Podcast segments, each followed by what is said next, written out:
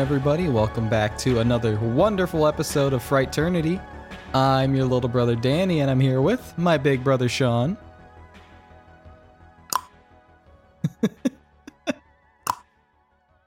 Hey, what's going on?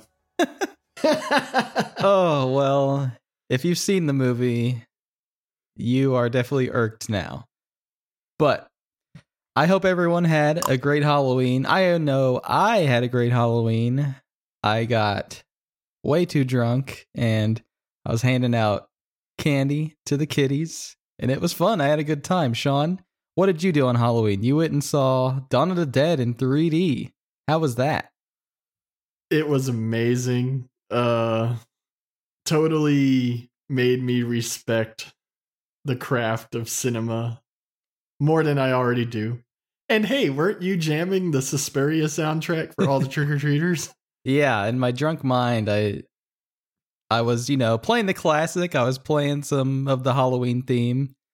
Um and then in my head I was like, "You know what? I'm going to put on Suspiria."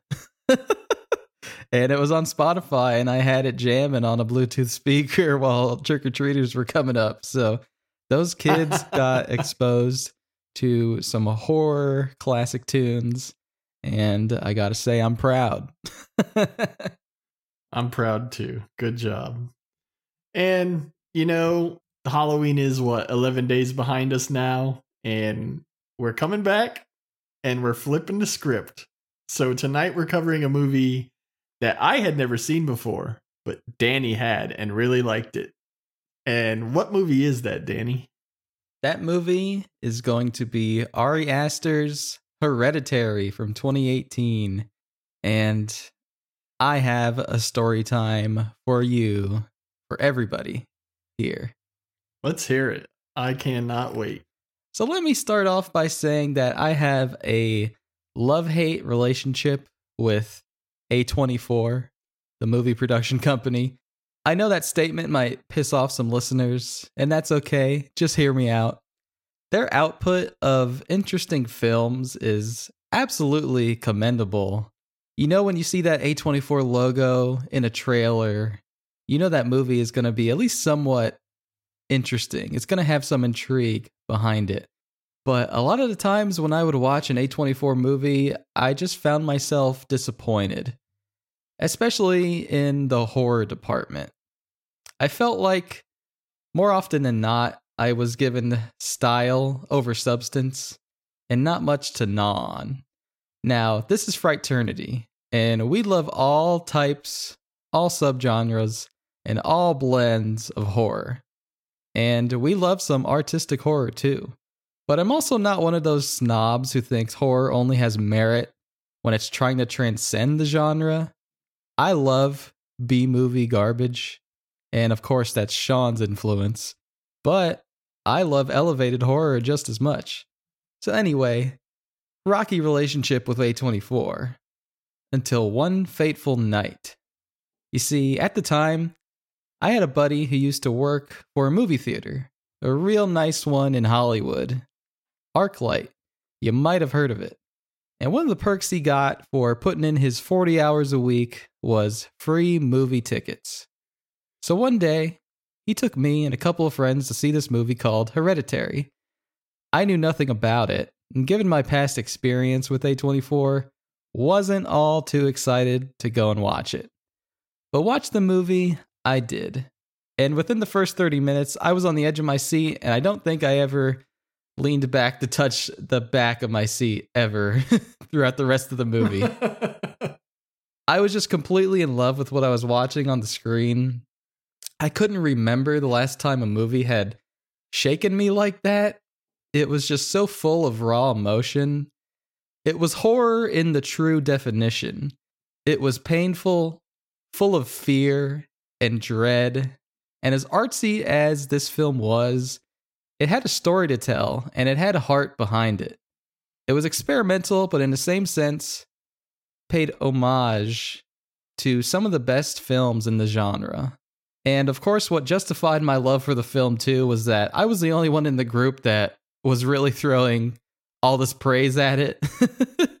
so it was a really interesting movie to watch with a group of friends. And when I was reading about the film later on, I had also realized I had a past with Ari Aster that I didn't realize. I had seen his short film, The Strange Thing About the Johnsons, years earlier, randomly on the internet. I'm not going to go into that short film, but if you liked being shocked with Hereditary, you should definitely check it out. It's only 30 minutes and it will leave you speechless, I'll say that much. Now, many years have passed since then, and many more A24 films have these eyes seen. And I haven't seen Hereditary again until watching it again for the show. But I never forgot how much it moved me, and it still ranks among one of the best A24 films I've seen and recent horror films, in my opinion. And so I'm just so excited to share this film with Sean and get his perspective on what I think is a modern horror classic. Awesome. I'm glad you finally made me watch this movie because I don't know why I never sat down to watch it, but up until watching it, I will tell you I have completely avoided spoilers except for one, which is kind of obvious because it was memed like a son of a bitch. it was unavoidable, but besides what was the, the one moment what was that, the moment you know the meme where they show Charlie and the pole like here's a good couple's costume and it's Charlie and the pole. Oh, okay. I hadn't seen that, but okay. well, I kept seeing the pole referenced with Charlie and put two and two eventually together. I did. I looked it up on YouTube and I watched that scene without any context. Okay. But besides that, I had no idea what happened in this movie. I had seen the trailers and I thought they were great. I was like, man, this looks really good, but for some reason I just never made an effort to see it. But now I have, and I'm really looking forward to talking about it with you. But I thought first, before we get into the movie, can we talk a little bit about the term elevated horror? sure. I've never really given it much thought. And I want to preface this by saying, like, I don't care really either way. I really don't want to make any bones about what anyone decides to call a movie. But we're doing a podcast, so we might as well argue just for the sake of arguing, you know? well, I feel like it's one of those things where I would never use the term. Like, to me, this is just a horror movie. Horror is horror, but other people like to throw these terms around elevated horror or artistic horror, what have you. And it's like, well, I guess if other people are using the term, I might as well. It's the same thing with like music genres, you know, like I get like subcategorizing things to make uh finding what you want to see easier, but I'm not one to really care one way or the other. Right. You're speaking my language here, but I have to debate the idea that elevated horror is even a subgenre because most movies that are called elevated horror fit within well established subgenres regardless. And I will say, is it just me or does the term kind of reek of pretentiousness? Oh, absolutely. I think it was invented by people who are not fans of horror. I feel like this film has a lot more in common with like traditional horror and I can see why that would be off-putting to elevated horror fans, quote unquote. Yeah, it's the type of people who are like, "Oh, I don't like horror, but I like this and this and this. This is what is good horror and the rest is garbage." Like I said, we love all types of horror, all the garbage, all the trash, but we love the good stuff too, you know. We love all of it. Right. Well, every generation of horror movies has its fair share of trash. But each generation of horror films also has really incredible works of art. And I think the term elevated horror also speaks to a lack of historical knowledge or context because if just look at Hereditary, its influences are pretty easy to spot from The Exorcist to Rosemary's Baby to even a little bit of the Amityville horror. And now you're noticing retroactively people are starting to call things like The Exorcist elevated horror and shit like that. And it's like, it's just horror. It's okay. you know? I don't know. People don't want to admit that they're into horror or that horror has some merit. Like they've been brainwashed into thinking it's a horrible genre, and we have all these people who, uh, you know, like film student types. Like they're just have this film snobby attitude and a part of that clique, you know, part of that mob mentality, which I have never identified with at all. And I really don't care for, but I understand why it exists and why people can fall prey into that peer pressure. Yeah, and that's fair. And I'll also say and admit, you know, there's always a stubbornness towards newer films from old gatekeeper types like myself on occasion. you know, guilty as charged. But I think the bottom line with the term elevated horror is you don't have to overshadow anything else to prove yourself as worthy within the genre. And Hereditary is a great example of that because there's so many great horror films behind us, but this is a great example of how there's so many great horror films in front of us too. Because this movie stands shoulder to shoulder with things I named drop, like The Exorcist or the Amityville Horror. I think this movie is just as good as those movies today. It's a modern classic. And with that said, you know, the art form of making horror films is never going to stop growing. And it's never going to have a lack of influences at the ready for brand new filmmakers to take advantage of and twist into their own new and unique ideas. And it's just going to push the genre forward. And I don't think you're going to need any terms to call it. I think it's just very unnecessary. But I also don't give a shit. So that's enough rambling about elevated horror. Let's talk about hereditary. Elevated or not, horror in the spotlight is always good. you know, Barbarian's getting a lot of traction. Is it elevated horror? Maybe to some people. To me, it's just horror. But the fact that it's being Hey. talked about is just that's all that matters. Definitely, brother. And think about Terrifier 2 and what it's doing right now. And that is definitely not That is definitely horror. not elevated horror. I haven't seen it. I don't even have to see it to say that that's not elevated in any sense. Here's the last thing I'll say. There's that saying that a rising tide lifts all boats. And the horror genre, when it has a hit, is really good at doing that and lifting all boats and opening the floodgates for more and more movies to come piling out. So call it what you want. Just keep that tide coming up. right on. So you ready to talk about Hereditary, Danny? I've been ready, brother. But before that, I just wanted to say the number one place to keep up to date with everything that Frighternity is doing is over on Twitter.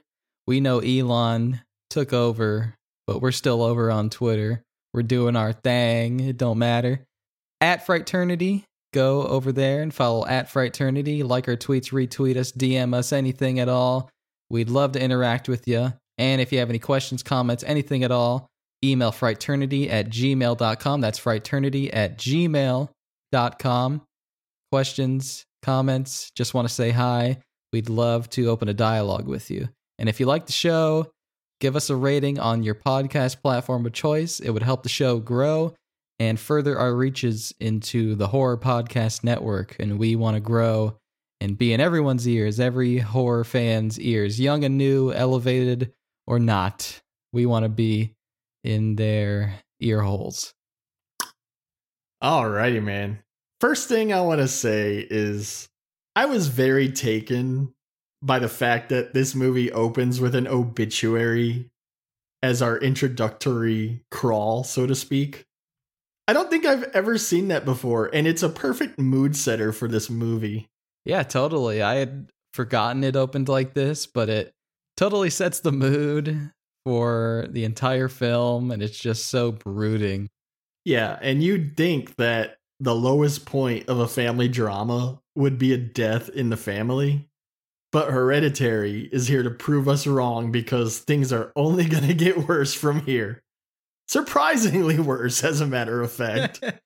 yeah. The thing I love about this movie is just how deep, like, the tragedy goes within the family and just how unfiltered it is and just you see how the raw ugliness of something like this like a tragedy happening in the family and how everyone deals with it. Like it's just it's just mesmerizing on the screen. Like i just love it every time. Like watching it again i was just like immediately captivated immediately remembered like why i love this movie so much so here's the thing i realized about hereditary all of the early signs point to this being a psychological horror film. And we don't really know Annie all that well. She comes across as an unreliable narrator, and she's very clearly psychologically damaged.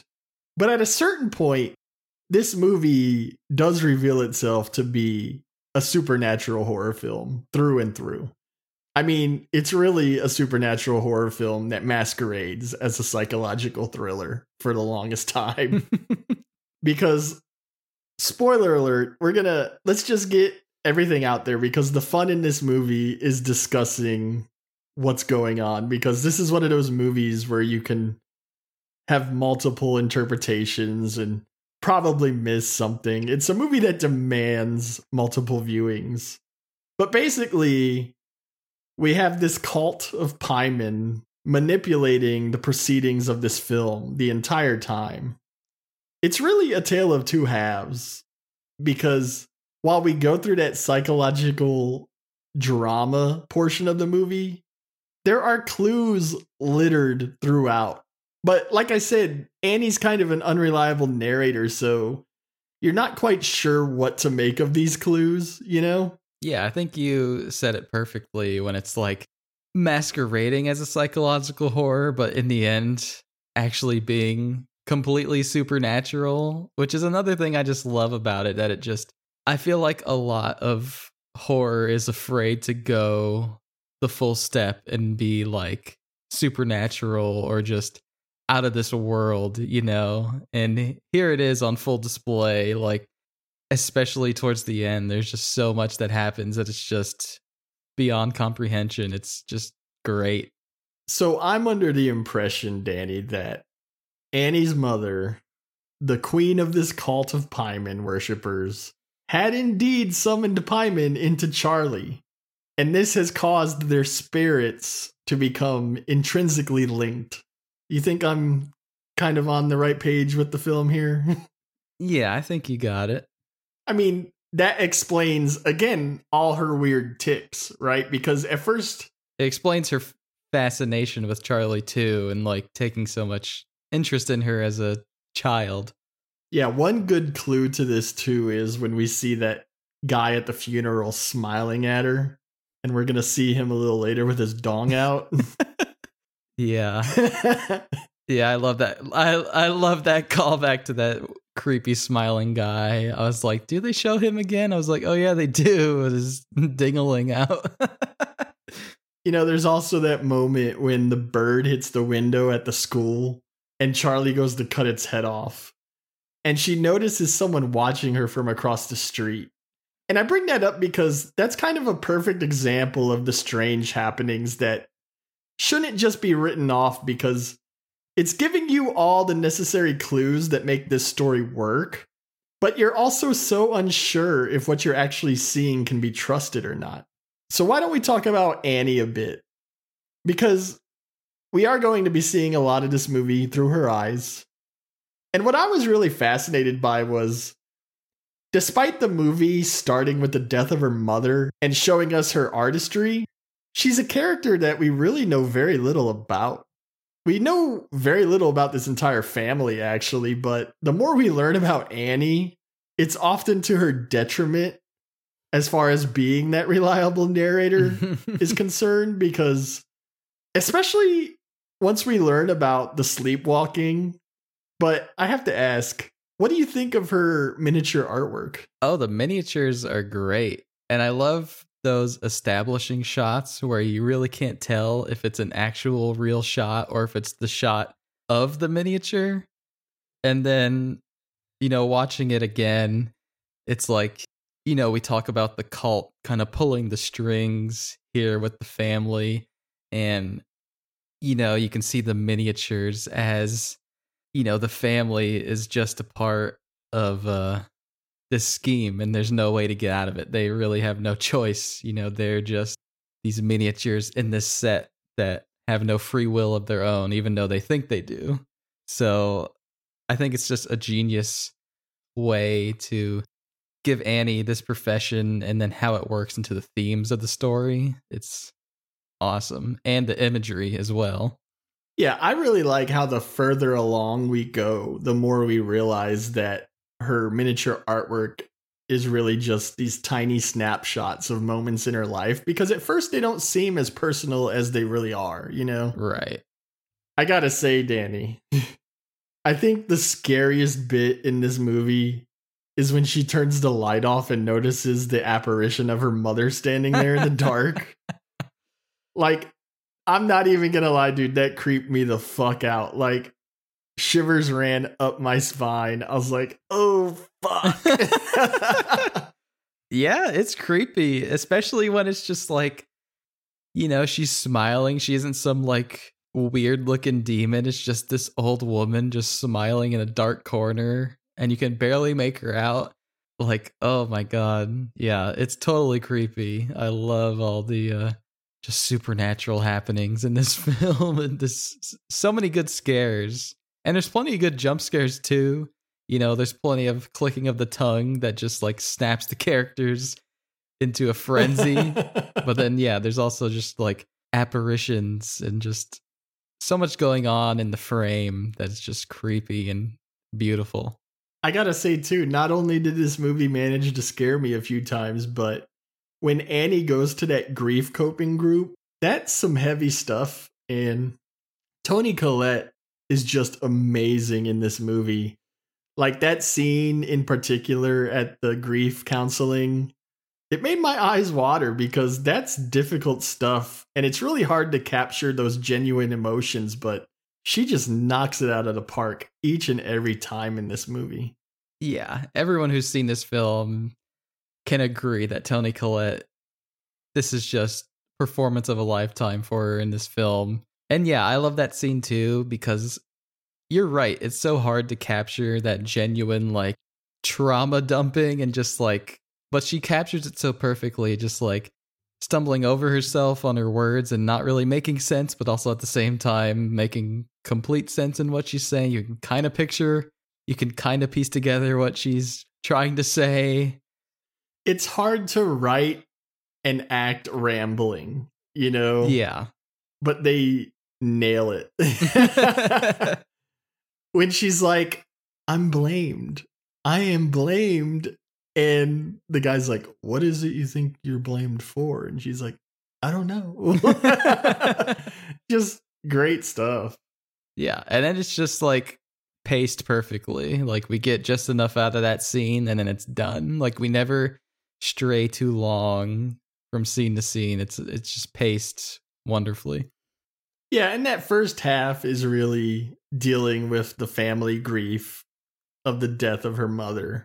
But next we come up to what is undoubtedly this movie's most notorious moment. So, the little girl Charlie has a pothead older brother named Peter, and he wants to go to a school hangout.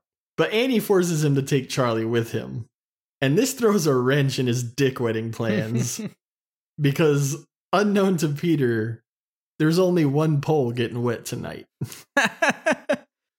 yep, I went there. So it's established early on that Charlie suffers from nut allergies. And this all comes to a head when Peter goes to smoke a bowl with some friends and tells Charlie to go get a piece of cake that's just fucking loaded with nuts. I love that shot of just that girl chopping the nuts, and it's just like, there's more nuts in this cake than cake. there is no teenage kager in the world that goes and buys a whole bag of walnuts. I'm saying it now. if you can prove me wrong, more power to you. But I'm, I call bullshit. That's the most unrealistic moment in this movie. but Charlie eats the cake, and then her throat starts to swell shut. And before you know it, Peter's rushing her to the hospital in the SUV, and she sticks her head out to try to get some air. And at the same time, Peter has to swerve to avoid hitting a dead animal. And, well, pole, meathead, crunch. like I said, Danny, this is the only scene I was familiar with due to all the memes. But my familiarity with the scene lacked any sort of context. And boy, is this some heavy shit right here.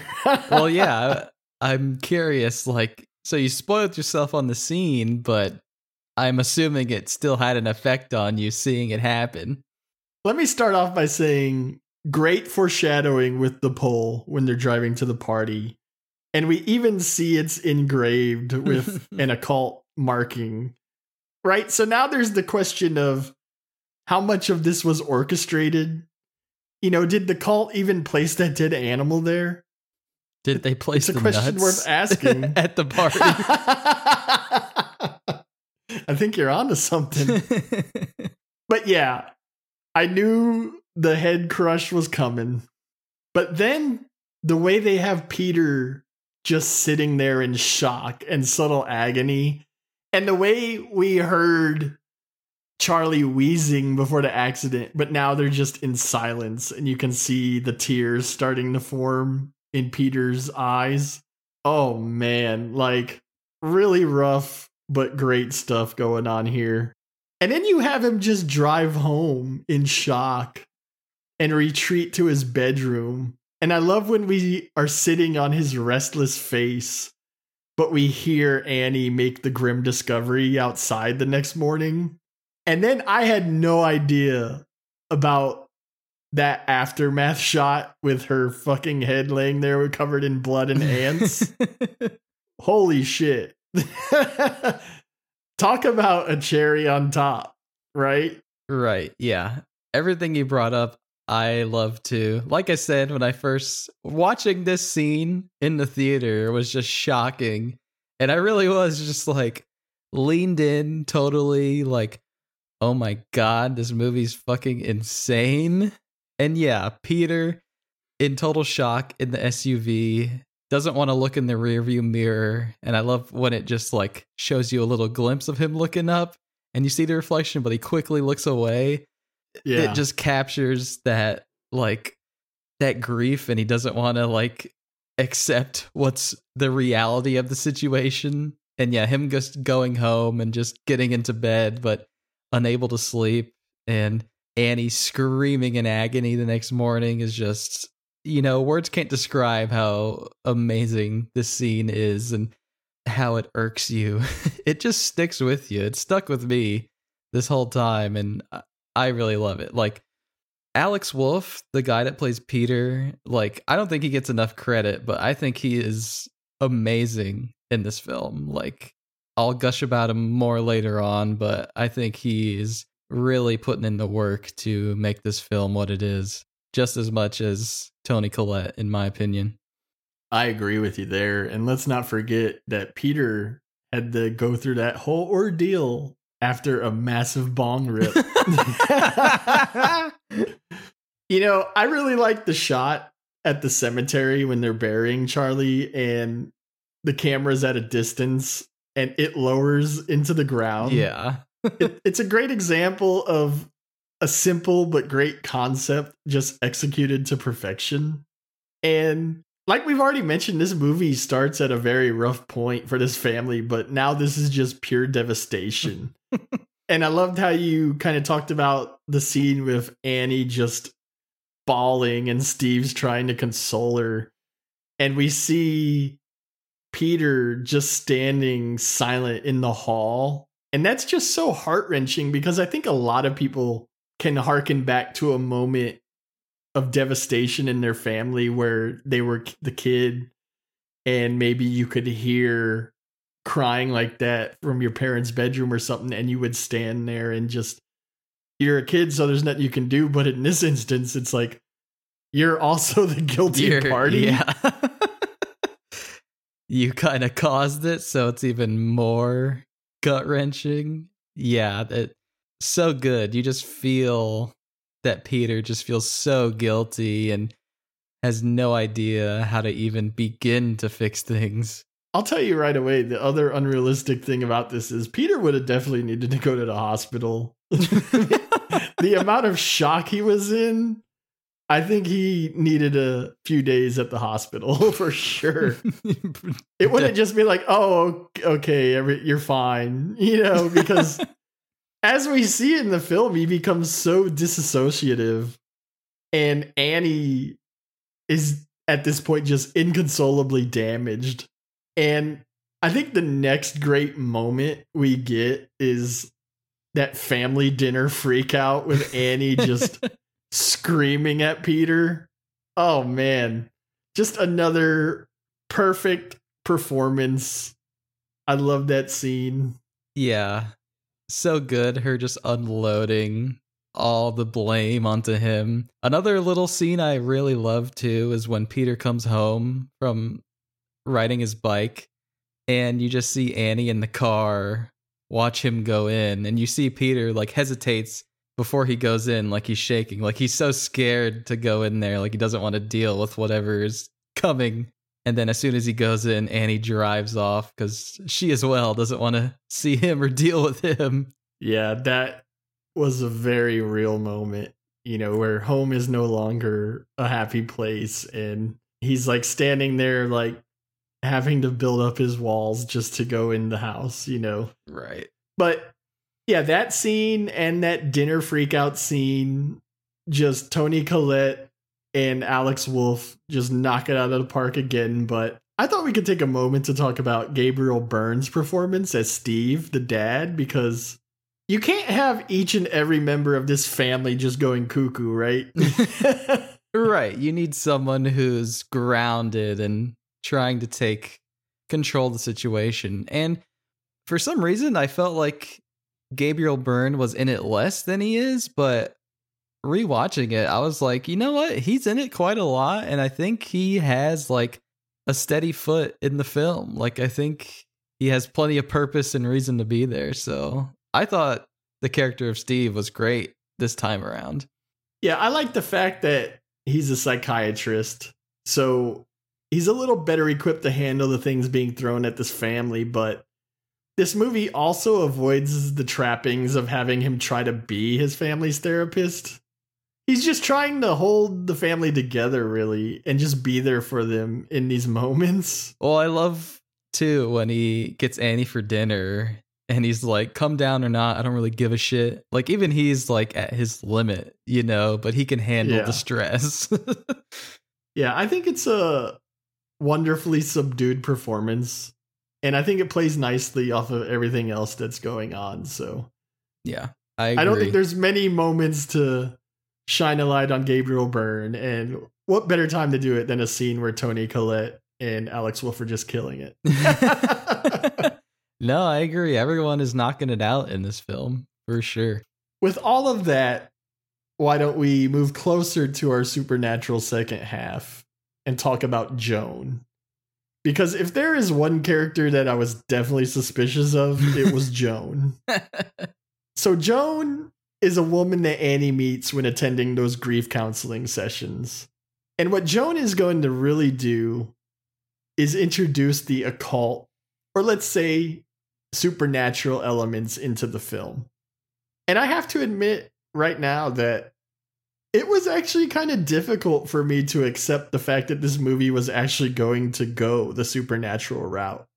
You know, it, it plays the family drama and the psychological horror elements so well and so strongly that I found it a bit jarring to realize that no, there's actually a cult shit going on here. like it wasn't like I was expecting some Fight Club type shit where Joan was an imaginary friend or anything, but I definitely wasn't expecting what we do get, you know, to the degree that we get it. Yeah, totally. They play it so heavy with the family drama that yeah, the occult supernatural stuff does kind of come out of nowhere, but I feel like it fits. And I just love that those two extremes are married in this film. So I never had a problem with it, but I definitely can see why it's like a little jarring. I just had a hard time accepting it. I was like, is this still bullshit? Or like, are we really going this route? You know? Yeah. And then by the end of it, I was like, okay, we, we really went this route. Like, yeah. And also, the tone of the film never changes. Like, it still has that realistic, gritty depiction of life to it. So, yeah, it is hard to accept. But like you said, it's uh, Annie with being the unreliable narrator, and you're always questioning what's really going on. Up until the end, you're like, all right, that is what's going on. And again, that's why this movie deserves a review because the signs and the clues are all there. You know, like when you look at the funeral on your second watch of the mother, you're like, no shit, all these people are the cult members, you know? Right. But yeah, we get a scene where Joan demonstrates a summoning with Annie. And for all intents and purposes, this confirms an afterlife within the universe of this movie. And it's a revelation that's a bit difficult for Annie to process at the moment. And with all we know now, Danny, like it's kind of hard to say what Joan is actually doing in this sequence. so yeah, basically that scene steers the ship into supernatural horror territory from here on out. And Annie is eventually going to do a séance with Peter and Steve to invoke Charlie. And this ends up disturbing the entire family in various ways. Especially when Charlie starts to speak through Annie like a medium. That was very creepy. I was not liking that either, Peter. yeah, you gotta love just Peter like bawling and be like like mom stop please stop like you're scaring me and then annie having no idea what happened when uh, steve throws water in her face good stuff and speaking of good stuff, Danny, let's talk about this dream within a dream within a dream type sequence. Yeah, I don't know how many layers we're on in this scene, but we're on plenty of layers. Yeah. So, in conversations with Joan, we've learned that Annie not only sleepwalks, but apparently she attempted to kill her children once by dousing them in paint thinner and striking a match. But the match strike woke her, and she did not kill her children. But this is a great example of how little we know of Annie because that's quite the revelation. it is pretty damn heavy that you almost burned your children alive. So Annie wakes up in bed and she notices ants crawling on her. And then she notices a bunch of ants coming through the window. But they're all heading for Peter's room. So Annie follows this trail of ants and she finds Peter's face just consumed with them. His eyes and mouth are just full of the tiny insects. Really disgusting. But then Peter calls out to his mother, and we discover that she's sleepwalking.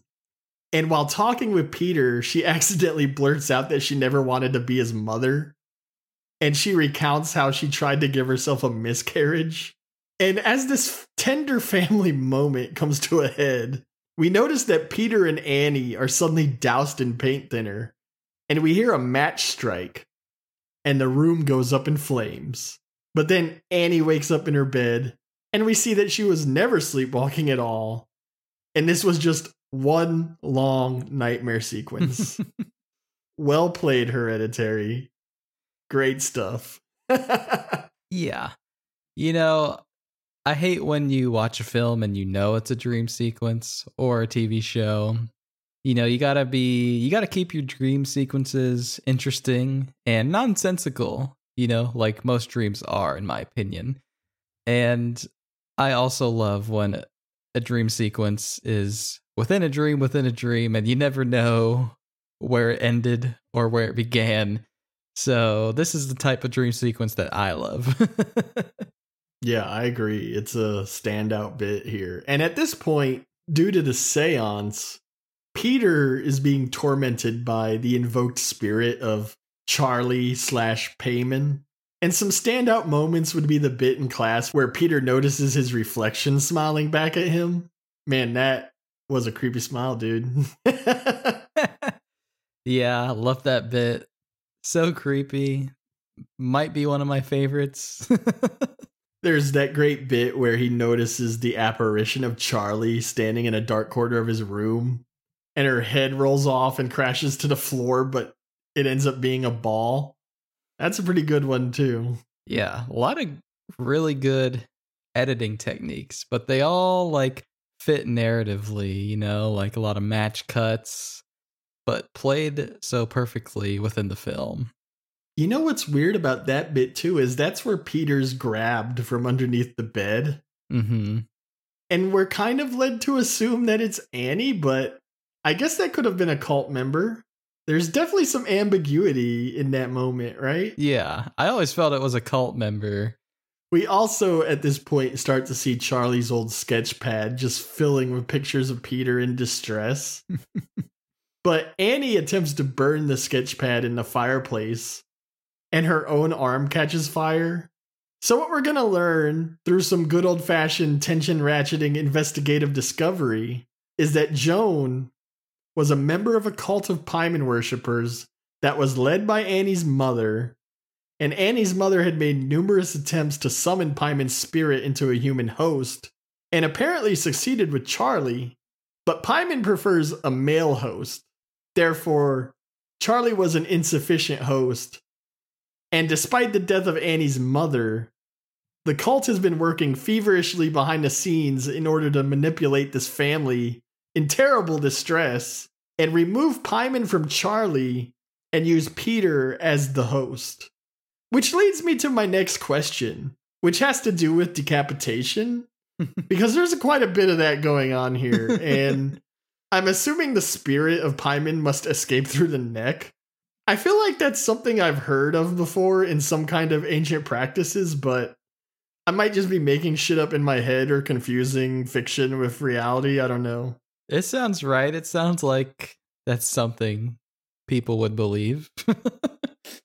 We're also coming up on a scene where Annie discovers the decapitated corpse of her mother in her own attic. And then there's even that really weird scene where Joan attempts to expel Peter from his own body or something. Not my favorite scene, I will admit, but it pushes us towards our upcoming cult confirming climax of Hereditary. So Annie, at this point, has pretty well and good put things together. But Steve brings Peter home after this terrifying face smashing incident at school. And Steve is at the end of his rope with watching his family disintegrate. And he's grown very wary of Annie's unreasonable but assumptive madness. She tells him about the mother's corpse in the attic, and he confirms it. But he becomes suspicious of Annie and begins to connect his own dots and cast blame on her for what's going on. So I think that's the one benefit of her unreliable narrator that the movie takes advantage of is she's an unreliable narrator to Steve, you know, and this is what's going to drive him to his bitter, flammable end, so to speak. because Annie tries to convince Steve to throw Charlie's sketchpad in the fireplace in order to help her protect Peter. But Steve ends up refusing to play along with what he sees as Annie's mental illness. So she grabs the sketchpad and tosses it into the fireplace herself. And this causes Steve to erupt into flames before her eyes. And as she watches in horror as her husband burns up, we see the spirit of Paimon enter her, which I will say the lights are probably the most confusing thing in this movie. Did you make any sense of all the light moments? Um, yeah, it seems to have a link with Paimon possession, but uh, you know, there's also lights early on, you know, Charlie is seeing the lights. Yeah, I just I don't think necessarily is Paimon, but I think it's a certain spirit roaming around, and that one just happened to uh, take over Annie's body. My interpretation was the lights represent Paimon's influence. because I don't think he's always within. Like if you notice the light expands outward with Peter the first time in class because I think it's signifying that Paimon's influence is here but it's external at this moment. You know where towards the end we more see it going inward. We see it moving inward into Annie, right? So now it's become an internal influence. We see it go into Peter. And I think we see it expand outward with Charlie, but I think it's kind of guiding her to do the weird shit she does, like cut the head off a fucking bird and shit, you know? Right. Yeah, I think that's totally a valid interpretation. I definitely agree with that. So what did you think of Gabriel Byrne going up in flames? I don't I don't really understand why that happened this time they throw the book in there. Yeah, it's not exactly clear why Gabriel Byrne burned instead of Toni Collette, but it's How did fine. I not see that? Yeah, that's a great burn too.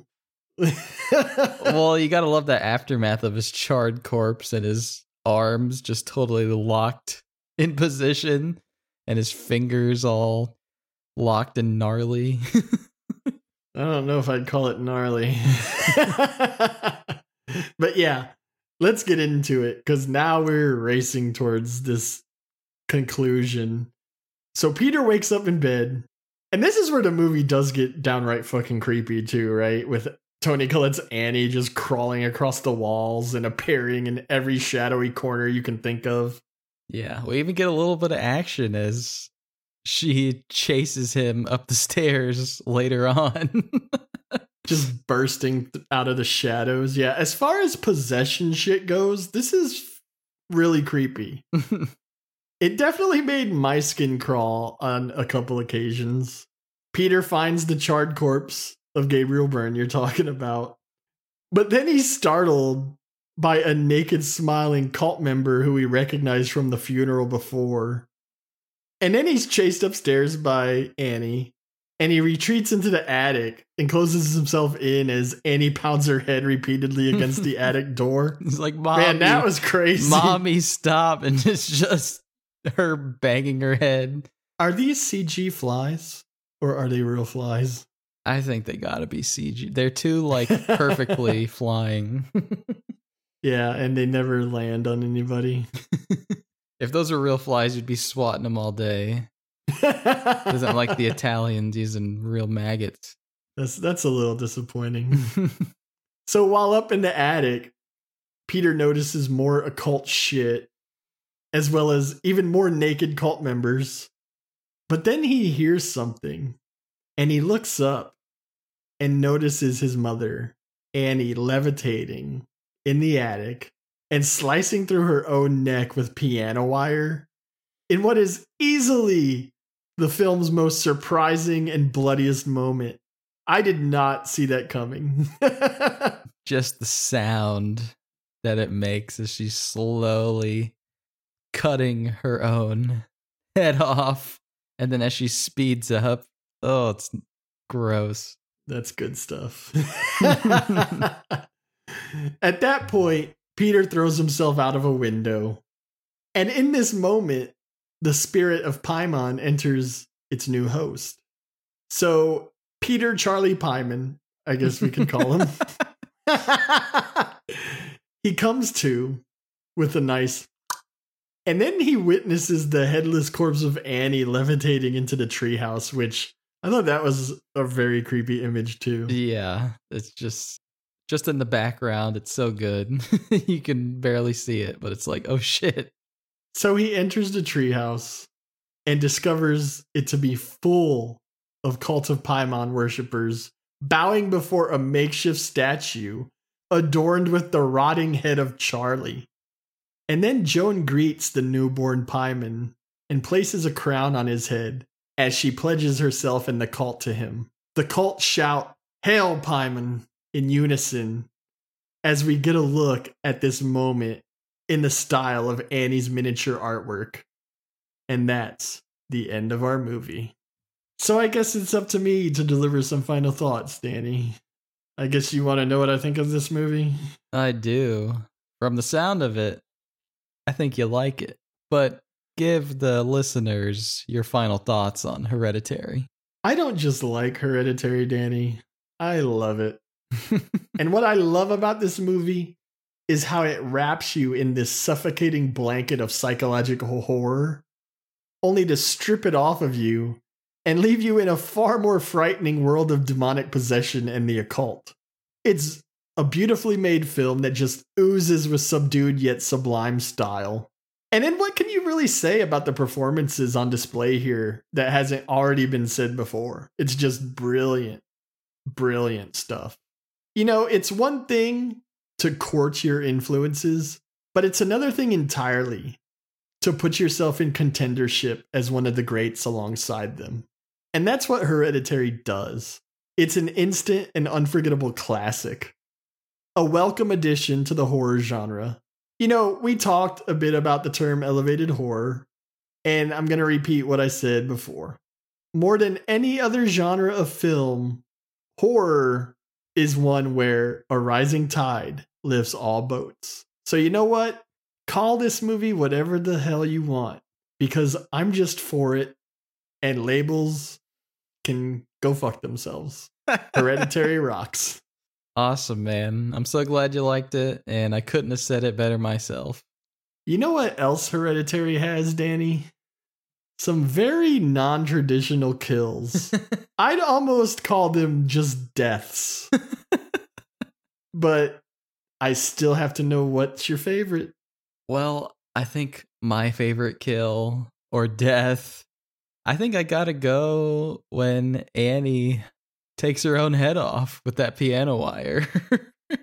you know, there's so many creepy apparitions and images in the shadows in this film, but this one just always stuck with me, especially with the sound as she's you know, going at it, lopping off her own head, and just the little splurt of blood that comes off. It's just so good and just so interesting. It's a real interesting kill. And I know you like interesting kills, Sean. And I like this one a lot. Well, I'll tell you, going in, it was hard for me to imagine this movie having a kill or a death that would rival that of Charlie getting her head taken off by that giant pole. But Annie sawing off her own head while levitating in the attic rose to the occasion, and that's my pick too. First off, Charlie is somewhat unlikable, I think it's fair to say. right. And at this point, that death has been memed to death. So I'm not sure if that scene is unintentionally funny due to the meme or if the humor was there to begin with, but there is nothing funny about Annie sawing her own head off. I'd actually argue that there's nothing scarier when it comes to possession than the idea that the entity inside of you can make you kill yourself by literally sawing off your own head. Not to mention, unflinchingly saw off your own head. Right. Very brutal, very nasty. And the look on Annie's face just seals it for me. Awesome. Well, we're on the same page when it comes to deaths in Hereditary, which I had a feeling that we would be. but yeah, I've always loved this one too. It's just so intriguing, so unique. Yeah, you said it best like just the look on her face and just her floating in the air, you know, really oh, makes oh, it yeah. for me too. Well, that just leaves favorite scene, and I'm dying to know what yours is. Man, this film is just full of really great scenes. I have an honorable mention. I have to bring it up because we didn't bring it up really, but I really do love that scene when Peter smashes his face into the desk and there's some possession going on just his twisted arm. And when the teacher and the students are like, dude, Peter, are you okay? And it cuts to him and his face is all contorted and there's spit bubbling in his mouth. And of course, you get the click of the tongue, which is just like an oh shit moment. and then just him smashing his face into the desk and just the blood. It's just so visceral and real. I really enjoy that scene. Right on. I before you before you go any further, I'll just say I love that scene too, and uh, I thought it was one of the most intriguing moments of the trailer. Also, one of the reasons I did want to see this movie, I was like, I have to know what's happening in that scene. so cool. So that was your honorable mention. So, what is your favorite scene? My favorite scene, I just have to go with the entire sequence of Charlie's death. Going to that party, seeing the nuts on the chopping block, and then Peter just trying to get rid of his sister so he can go enjoy some weed and maybe touch some titty at a party like all young boys want to do. And then just that fear setting in for Charlie as she's realizing she can't breathe and she's trying to take a drink and realizing something's seriously wrong. And then you gotta love when Peter's like, Are you okay? And then it just cuts to them like rushing to the car. And we talked about it plenty, but Charlie's head coming off and Peter just sitting with it in that moment, not wanting to accept reality is just devastating. It's a crushing scene. And Hereditary makes its mark with this entire sequence, and it is not enjoyable. It's horrible to watch, but it's just captivating, and I love it. Awesome. Yeah, that's a standout moment in this movie for sure. So, Sean, what's your favorite scene in Hereditary? I just have to say first, it's kind of funny because you and I do not discuss what we're going to talk about. We just talk, right? Yeah. And I cannot talk about my favorite scene without talking about two scenes either. so this was a difficult decision for me. I think there's a strong case to make for the finale being my favorite scene. It's a truly surreal bit, and seeing the decaying head of Charlie on that makeshift statue left me as shocked as I was surprised. My issue with the finale stems from what I already told you, which is it was really hard for me to accept the fact that these occult horrors were really happening on my first watch. I completely expected this movie to go the psychological horror route with Annie being mentally unstable and an unreliable narrator who was more responsible than we knew as far as all the strange happenings were concerned once the cult members started popping up and it became clear that the supernatural horror was really happening, it was just hard for me to accept. So it left me a little confused after my first watch. I was like, did that really just fucking happen? and it's funny because we've already talked a lot about elevated horror, but I feel like Hereditary is one of the big movies to really spawn that terminology. Yeah. But I also feel like since it's a supernatural horror film masquerading as a psychological horror film, it's almost like the start of elevated horror also turned it on its fucking head, you know? right. That that was just what I really loved about it. But at the same time, I just couldn't help but feel like I was like, was that ending really earned? Like, was that turning gears all that way really earned. And don't get me wrong, like I love it now, but I was just so unsure of it that at the end of the day, I had to choose something else. And I wound up going with the dream within a dream sequence. There's not a whole lot of moments full of special effects in this film, but the ants swarming all over Peter's face is an image and a moment that just shook me. I thought it was a very striking image and it just grossed me out. yeah, it's like the bees on Candyman's face in the original. it's like, yeah. oh, what the fuck? I'll also say that the best moments in this movie are when Annie goes stark raving mad and Toni Collette just crushes it with some incredible acting each and every time. And we get a really good one here when she tells Peter, I never wanted to be your mother, and then covers her mouth and then goes on that rant about trying to give herself a miscarriage. It's definitely more subdued than the other freakouts, but the tension ratchets up when Peter and Annie start screaming back and forth at each other. And then we get the cherry on top with some psychological horror perfection when both characters are suddenly doused in paint thinner and we hear that match strike and it all calls back to that nugget of information we received when Annie told Joan about a previous sleepwalking incident. Then the room, and Peter apparently erupt into flames, which foreshadows another great incident we will get later on with some fire. But then Annie wakes up, and I think this scene is the peak as far as psychological horror is concerned. Because after this scene, we really enter the supernatural second half of the movie. And that's all well and good. But like I said about the final scene at the start, it was hard for me to accept at first. But that's only because I was so invested in the psychological horror, like this scene here. And that's why it's my favorite. Awesome, man. Yeah, I really love that scene too. I mean, there's just so many great, outstanding powerhouse performance scenes in this film. Like, you know, there's almost too many to remember them all. You kind of forget some. I'm like, oh yeah, that was like really good. But yeah, man, awesome pick. Well, that was Hereditary. That was our flip the script episode. Halloween may be in the rear view, but we're still here, baby. And we will be here on Black Friday. So don't eat too much because we don't want you to lose your lunch. And be careful out there if you go do some big box store shopping. Who does that?